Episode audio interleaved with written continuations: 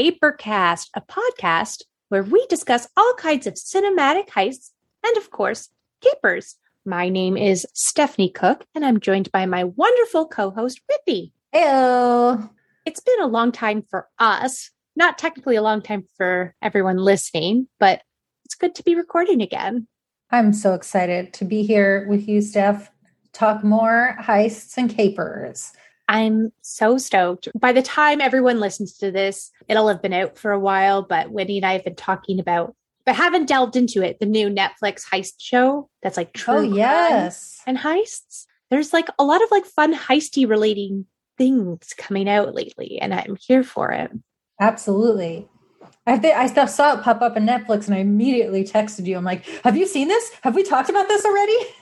I know. I'm so excited. And I, I'm so behind. I haven't watched the second season of Lupin yet, but I'm I'm gonna dig into that soon. I have to be in like the right mind frame because I want to watch it with the subtitles. And if I have like a bad ADHD day, I just like cannot just, you know, I need to be on like my phone or like doing something. And then right. It just defeats the purpose. And Lupin is so good. You want to like give it what it deserves. Right. And a lot of heist movies, you were like trying to pay attention, trying to figure out what's going on. You definitely have to be in like a certain frame of mind going in. Yes. Especially one that we are talking about today is Oh, yes. Inside Man.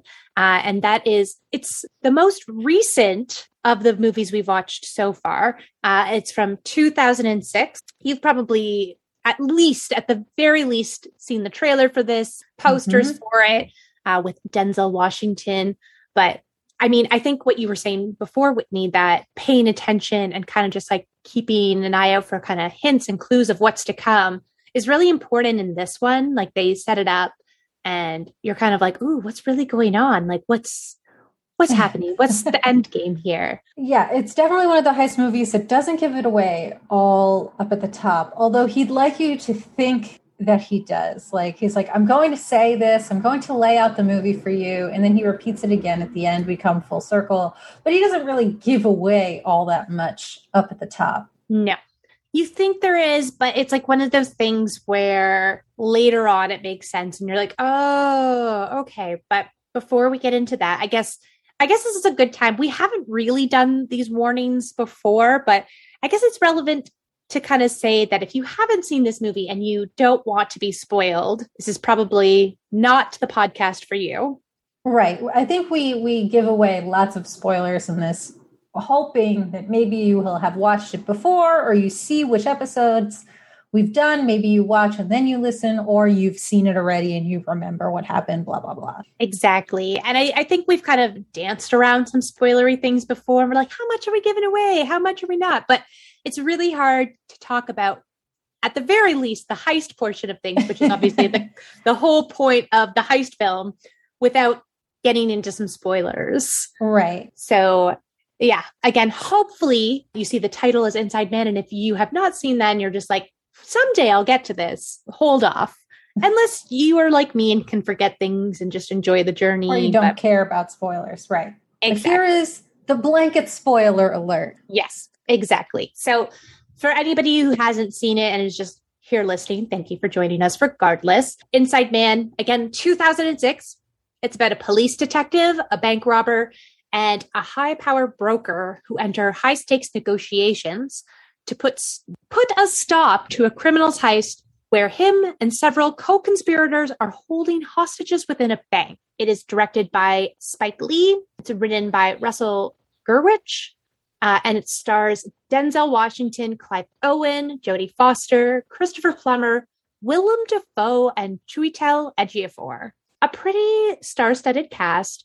Spike Lee is obviously a huge name in cinema. So yeah, I guess we should start with some like blanket thoughts on this film. I had a very I had a very medium response to mm-hmm, Inside mm-hmm, Man. Mm-hmm. I feel like I saw Inside Man when it first came out and it immediately I immediately forgot all the plot points. Eh. Although I do remember watching it the first time thinking that was so clever. And like this time I'm watching it and I'm like, I don't know about all this. I will say up front that there are a lot of people in this world who like a slow burn. And True. I am not one of those people. I want stuff to happen. I want to be captivated. And it's not that I don't think it's a good story. It's not that I don't think, you know, there's excellent acting and all this other stuff kind of going on within. But again, I have ADHD and I get distracted so easily. And if the film isn't kind of catching me story wise, or if there was no like cool character for me to really latch on to, I find myself struggling to get through it. And this film is definitely slow burn ish for sure. You know, I think uh, we'll obviously talk about fun facts and trivia later, but one of the things that I read when I was looking this up was that Spike Lee there's a there's kind of a fake shootout scene where it's like kind of the police imagining what will happen. Oh yes. Uh if they go into the bank and like, you know, what the How criminals go. will Exactly. And apparently that was only ever kind of, I think, originally supposed to be a conversation, but Spike Lee decided that they needed some like drama and something action packed. so they added that in to like spice things up a bit. And so a lot of the film is really just conversations happening between the various bank robbers, the hostages, and then the police officers, and then this character that's played by Jodie Foster, who power broker, I guess. I know, of like what? it- uh, I heard you say broker in the description, and I'm just like, is that what she is? She's just like Yeah. a fixer, like a I'm Yeah. a rich lady who does things for rich people. yeah, I Like, guess. I, I thought she was like a lawyer at first. Like that's my impression. She was meeting with that guy at the beginning and mhm. having I don't know. I don't really remember much of the conversation, but I thought she was like representing him in some way, but I guess maybe she was, but just not in kind of a lawyery capacity. She was like trying to fix something that this guy had Right. done. So I guess in retrospect, we're supposed to realize he's a bad guy. yeah, I don't. I was just like, how does one get a job like this? Like, I know. I know. People, it's like word of mouth. That she gets paid a lot and, Mhm. you know, and somehow people just let her do things. you know, at the end of the movie, again, we've already did our spoilers disclaimer. She Mhm. talks about, oh, I would like argue the morals of this, but I'm off to go help Saddam Hussein's nephew find a new apartment or something. Like she says something really kind of like right, whatever that's supposed to make her seem like she just doesn't care. harder, She just, right? yeah, she just wants the money. I don't know. I guess fixer broker is what she's really supposed to be, but she doesn't really do anything that we ever really see. Like no, she just kind of really doesn't I don't see like I, I understand what she's supposed to kind of do, represent. Yes. but she never really has any interesting moments in this film to me. I Like- felt like that a lot while watching this. I thought that so many of the other side characters, Willem Dafoe, Chiwetel, like none of them had like a a breakout moment where I was like, "Oh, that was great," or like none of them are doing anything that is like really holding my attention. Mm-hmm, mm-hmm. It- felt like Denzel was the only one who was really trying anything. And I mean, I'm not sure that I was like 100% on board with what he was trying. This like Yeah. half noir, half New York detective thing. And it really has like those homages to noir in there. Like there's the- Yeah. the music, the and the silhouette, and, and yeah, yeah, yeah. like, but at least he was trying it, you know? I was like, he's doing something with this part Yes. that he has. I think it's worth noting here that none of the characters, literally none of them are likable. I can't think of anyone, maybe minus the kid that's held hostage, that's likable. Even the hostages are kind of obnoxious and awful. Like they're all kind of just, Well, I mean, if you think about it from the hostages' point of view, they were all taken hostage and then yes, immediately yeah, yeah, yeah. they all became suspects. Yeah. So if they're having a bad day. True. But then you think about like the woman before the hostage situation happened. Oh and, yeah, like, the how guy she in was front of her. Yeah. So like, you know, I don't know. I don't want to just like rag on this movie. Like there's definitely a lot of good parts to it. And I think you know, this is highly regarded, at least kind of in some of some of the lists I saw, as like a good heist movie. And mm-hmm. again, it's one of the more modern ones that we've watched so far in terms of capers. But yeah, it it definitely had some odd pacing that at times was really hard to digest. And again, that ability to like latch onto a character just didn't exist for me because like I didn't like any of them. And that's like fine. You don't have to make likable characters, you know, like at least if they're not likable, make them interesting and definitely interesting. But I think paired with the pacing for me, it was a difficult thing to sit through. Like I paused so much to go like, oh shoot, I have to go water my plants. Like, oh, it was like an ADHD disaster. So it was. No, I know. Was I was watching with Roger, and he was also having issues. He's like, "Hurry it up! When will yeah. some?" I'm like, "I'm trying to watch this movie. I'm trying to pay close attention. I'm doing this for the podcast. Hang in there." Um, so I, I will say though, I don't know if you noticed this, but it bugged me is that we have a bunch of British actors faking American accents, and then the mayor of New York is British. Can mm-hmm. what is that? I totally didn't notice that until like you've just mentioned this. Why is the mayor of New York British? Why? That's a bit ridiculous. And I definitely didn't notice that. And I think he's in the scenes mostly with Jodie Foster. Right. So when that was happening, to me, I gravitate towards paying attention to the more interesting of the characters. And like he was just kind of, you know, yeah, you know, like she's kind of trying to use him to get what she wants, you know, you're going to get me into this crime scene. You're going to tell the police, like, that I am to have all the courtesies like extended to me. Like you're, right. you know, so like I think I didn't really pay attention to him as kind of an overall presence. Like she really commanded the, the screen when she's there with him. She's just kind of forgetting. The only line I remember of his is at the end where Denzel Washington comes over to their table at dinner and he's like, here's the number for the war crimes division and like walks away. And he's like, what did you get me into? and like that's like the end of the scene there were so many corny lines like that like what did you get me into? Like oh like so many. Yeah i think that was like the noir kind of coming out yeah.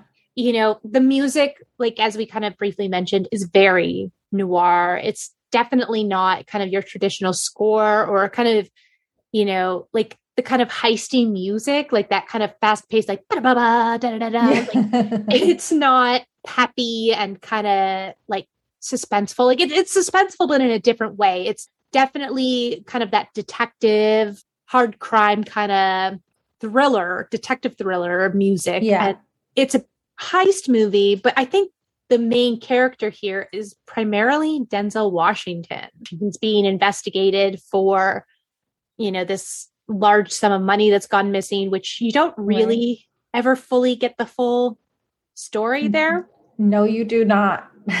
the whole thing is like this this I was going to say mission, but mm-hmm.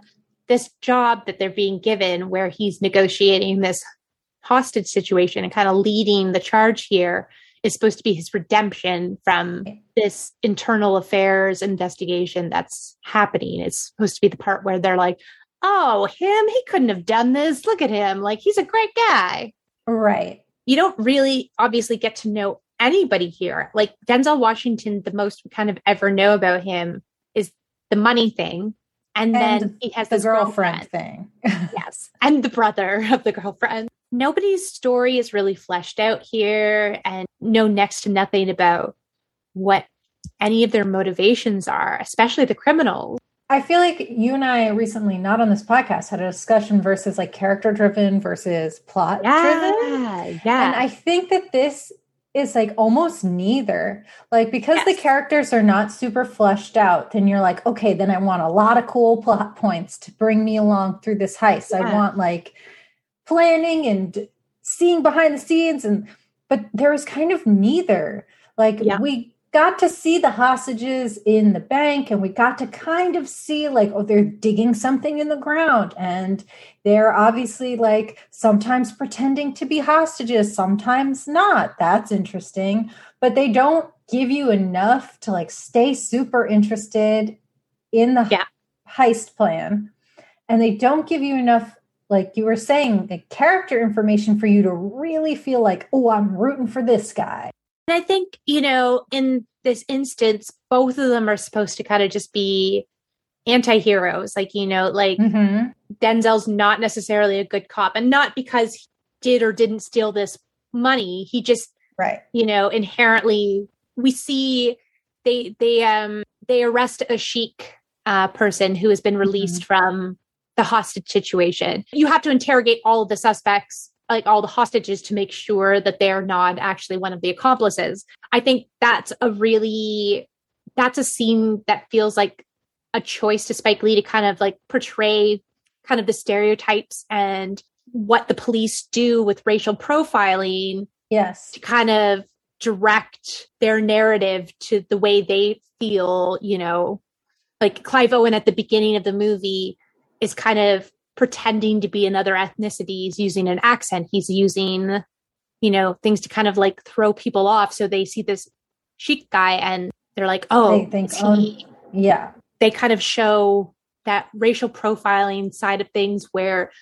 the cops definitely are going off of nothing with this case and they're just grasping at straws. But then you see the the criminals too and you don't have any backstory to them either that kind of makes you want to be like yeah i hope they make it like i hope they right. like, get this through like we had no problem rooting for the criminals in Topkapi like yeah. you know because we were like who is this lady oh she loves emeralds oh yes i want her to yeah. get it like yeah. why not so we didn't have any reason other than like clive owen is super duper smart for some reason like we don't know where he's from, why he's so smart, like what he's doing.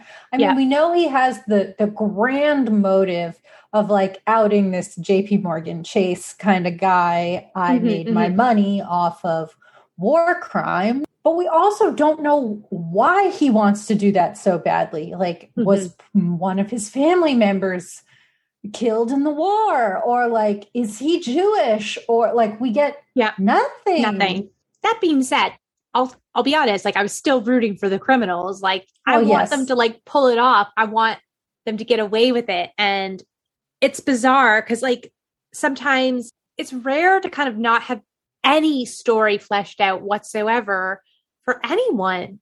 And there's no context for why they're doing what they're doing. You only briefly know that Clive Owen and one of his other accomplices are partners. Like intimate partners like oh yeah you don't find out very end but there, there's no romance between them throughout the film. There's nothing to hint that he would be concerned for her well-being in any other way Ever. shape or form. The only kind of indication like we get that clive owen's smug. We get that uh like he's clearly smart. He's got this big plan laid out but he never really demonstrates that intellect at any point you know, we rely on Willem Dafoe, Denzel Washington, and Chiwetel Ejiofor to kind of be like, he's smart, he's one step ahead of us. Like they tell, don't show kind of thing. Yes, like because like, Jodie comes out of the bank after they let her in for God knows what reason, and yeah. she's like, "He's really smart." And Denzel was like, "Yeah, he's smart." She's like, "Yeah, he's so smart." I'm like, "How did you?" Okay, because why? He found out the thing and he didn't shoot you immediately and wasn't violent, so that makes him super smart. Yeah. Like, come on. It's very strange, you know. And I, I the movie was long. I don't know how long, but it felt long. And I realized, you know, kind of building up either the story or those characters would take away from what's going on in the film. And I could appreciate they wanted to just kind of have the movie be set mm-hmm and focused on the heist.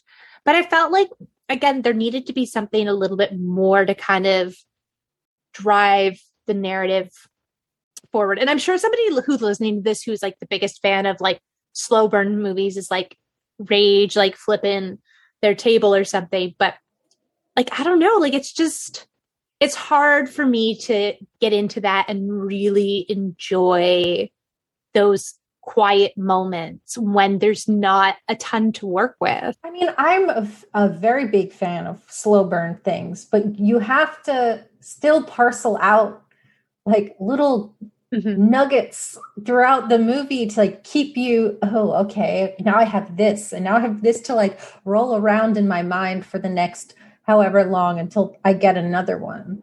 And this movie just didn't do that because I think they let it I mean, you obviously know who the four bank robbers are. Mm-hmm. And then at the very end, you find out that there's a fifth. And that reveal to me was so pointless because we didn't see him do anything in the heist.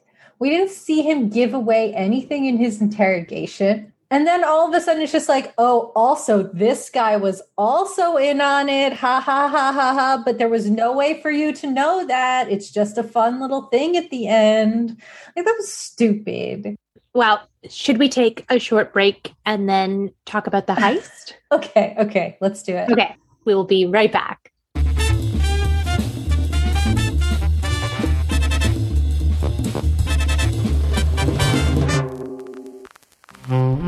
Need someone to make all your problems go away? Call today. If you know, you know. The Fixer.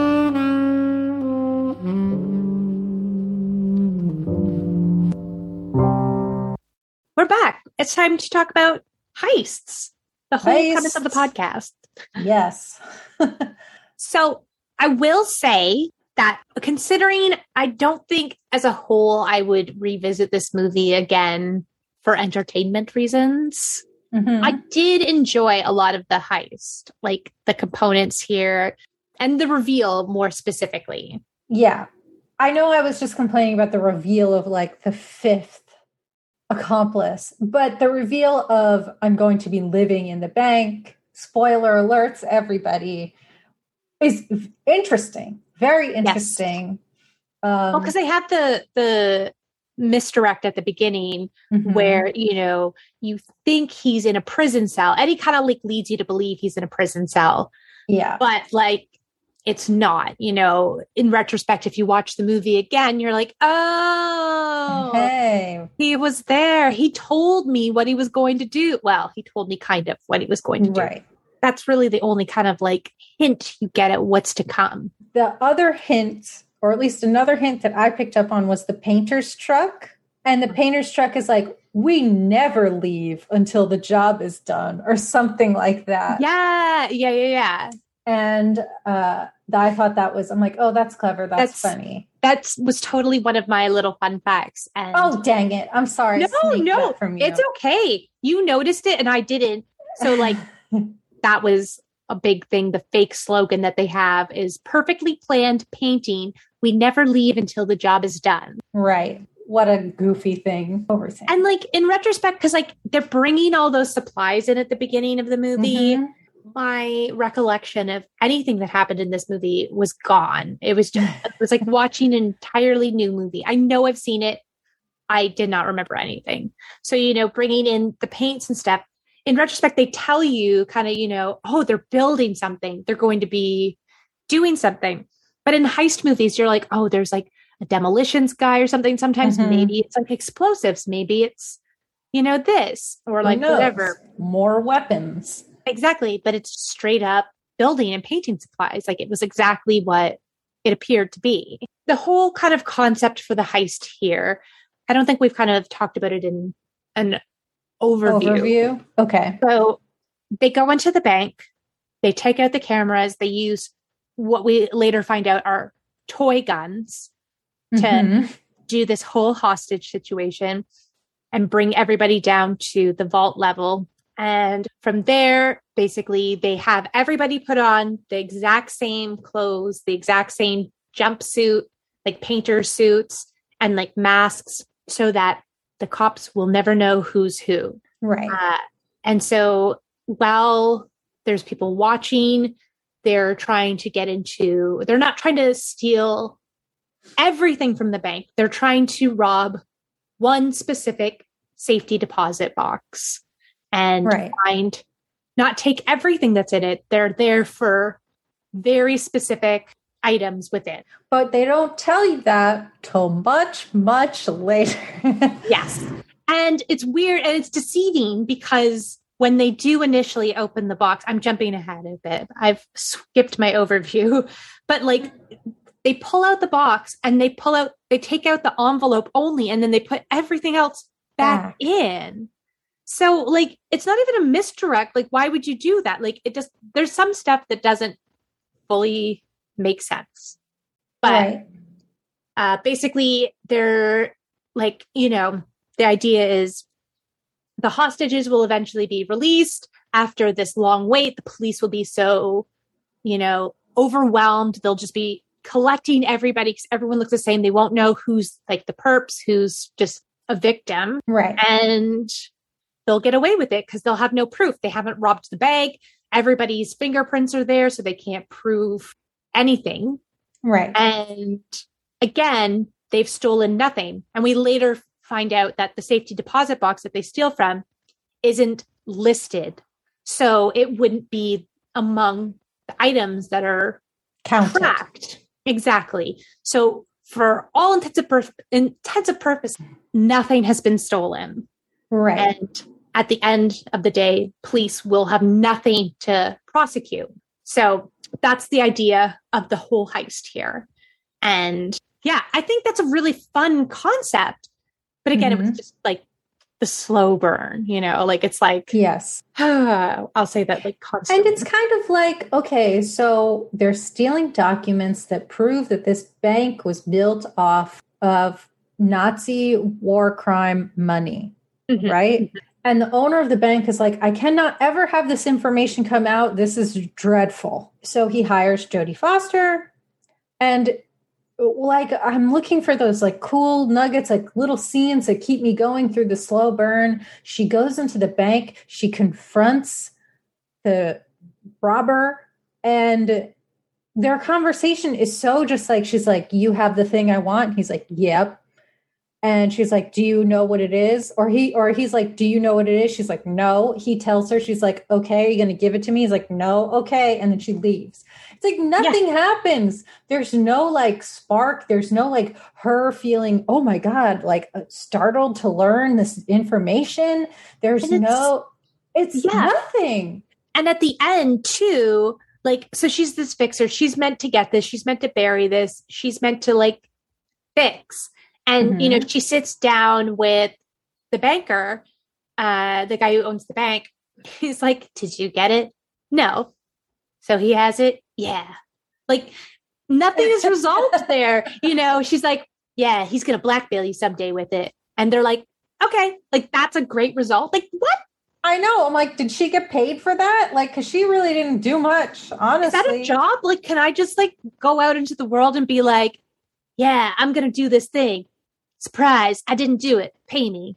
Like, what? I don't know. Her plot line really was not the best. It wasn't.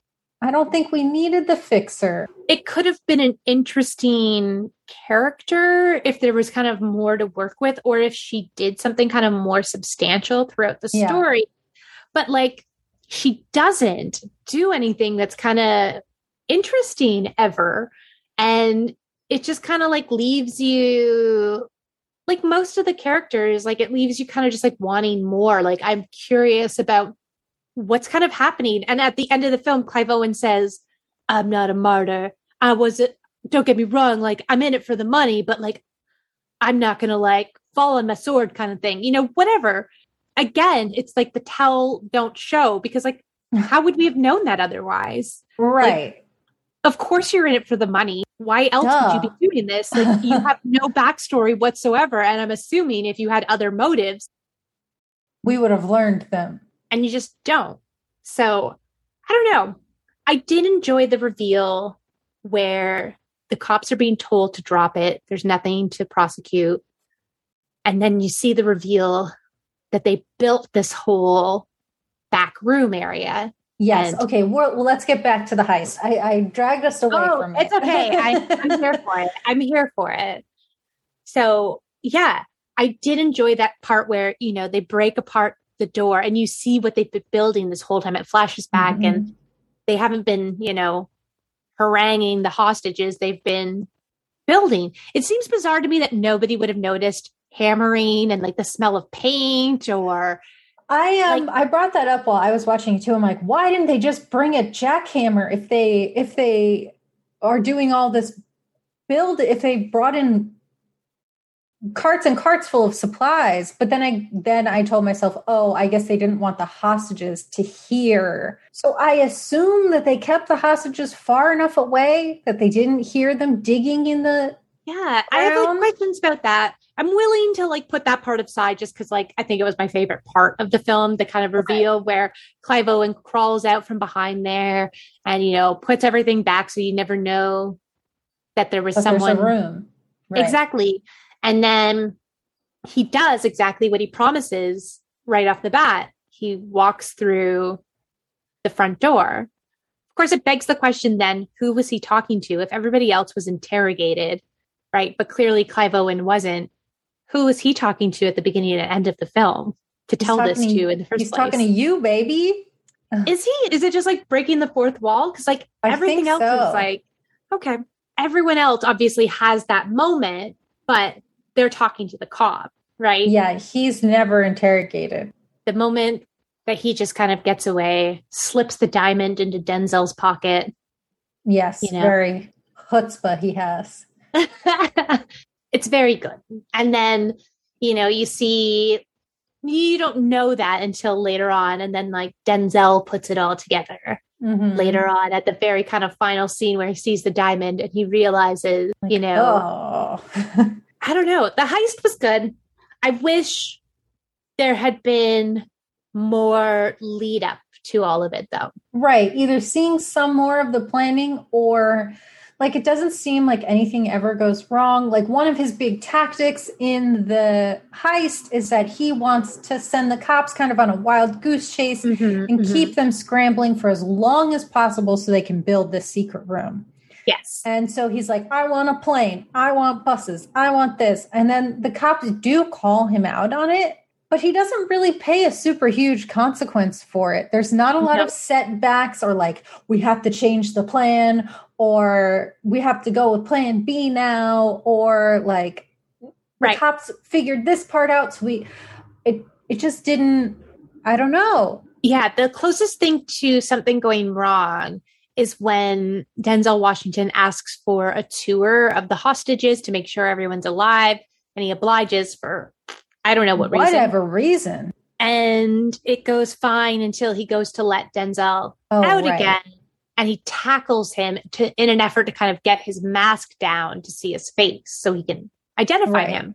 But he doesn't succeed in that. One of his accom- Clive Owen's accomplices comes and saves him. But like yeah nothing ever really goes wrong that we know of. Like there's a few hiccups uh you know like oh he knows we're stalin or all this whatever. Right. but like nothing actively no one gets shot and you're just like oh no steve he's bleeding No, we gotta get like this over with soon. Like nothing like that Right. happens at any point throughout the film. Like it doesn't feel like i think this it doesn't have any stakes Yeah. one way or the other. You know the highest stakes we have are denzel and his partner in which they need to like not bungle this so that they can kind of not be investigated more but they do bungle it you know they Right. think they get a hostage killed and they're briefly removed from I think no stakes is pretty like at no point was I like they're not going to get away with it.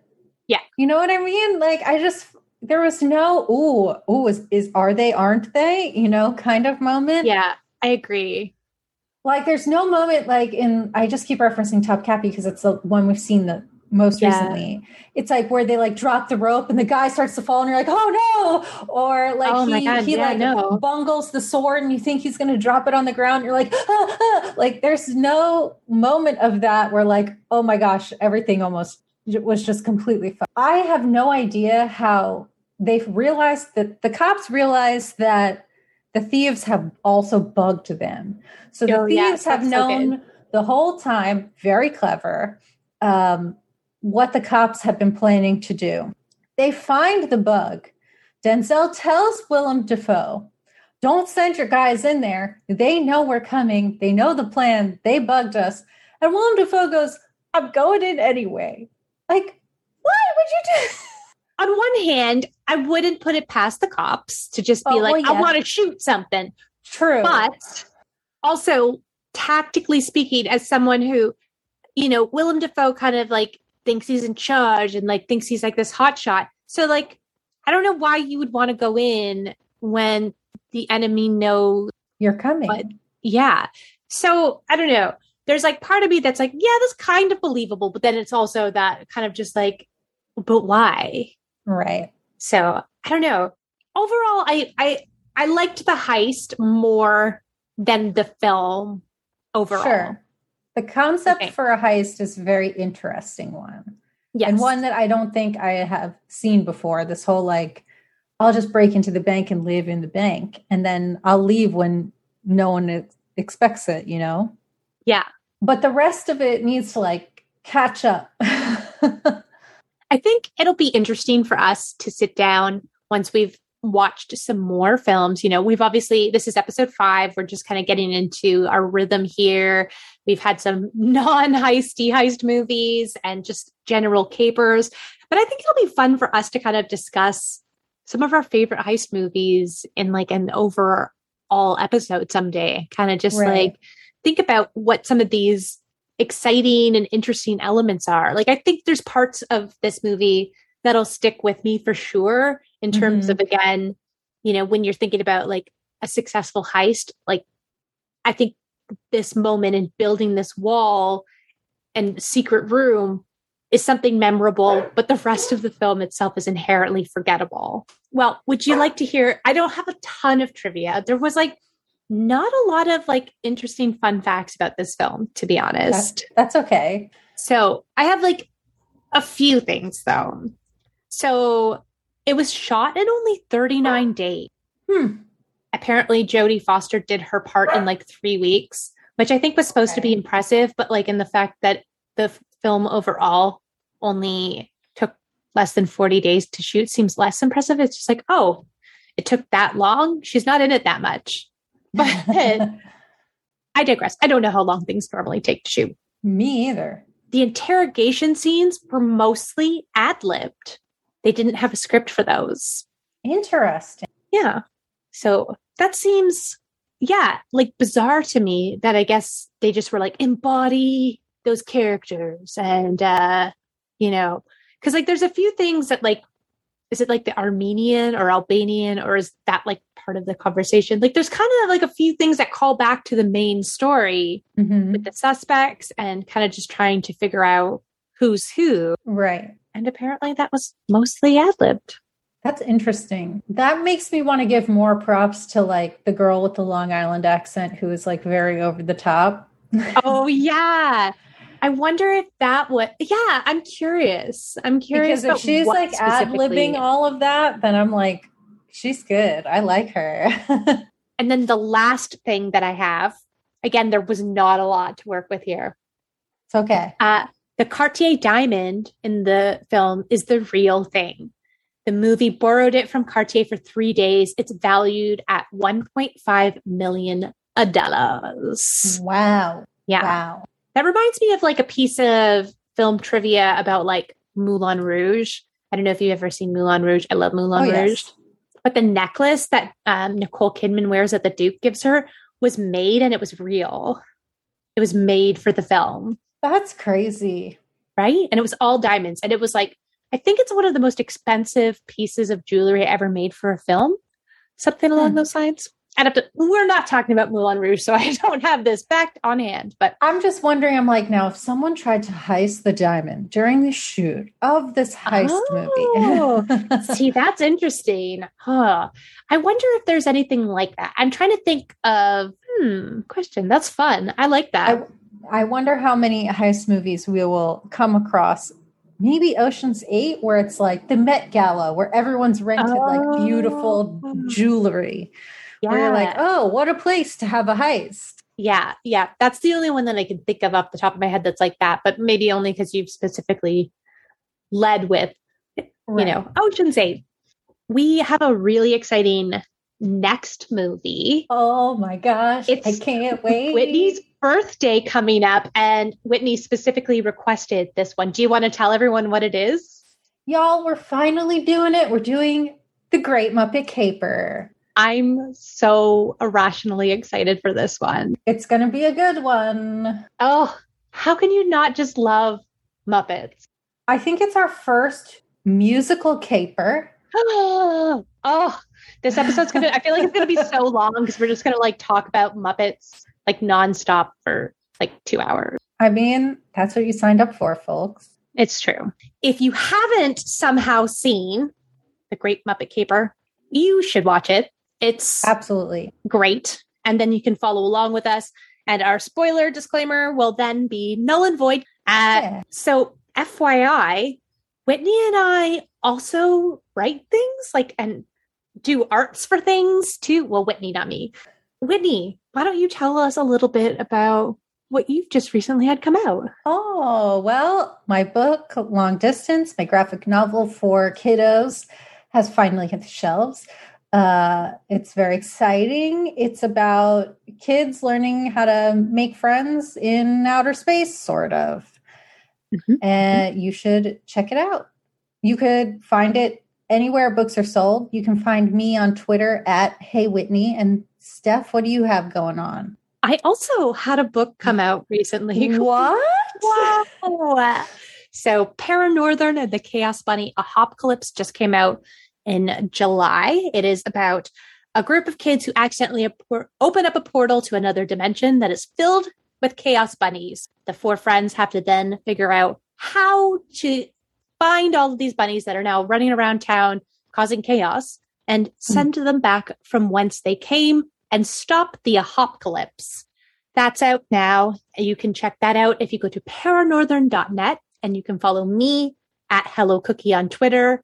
Uh, and you can follow both of us and the Capercast uh, Yeah. on Twitter or Instagram at Capercast Pod.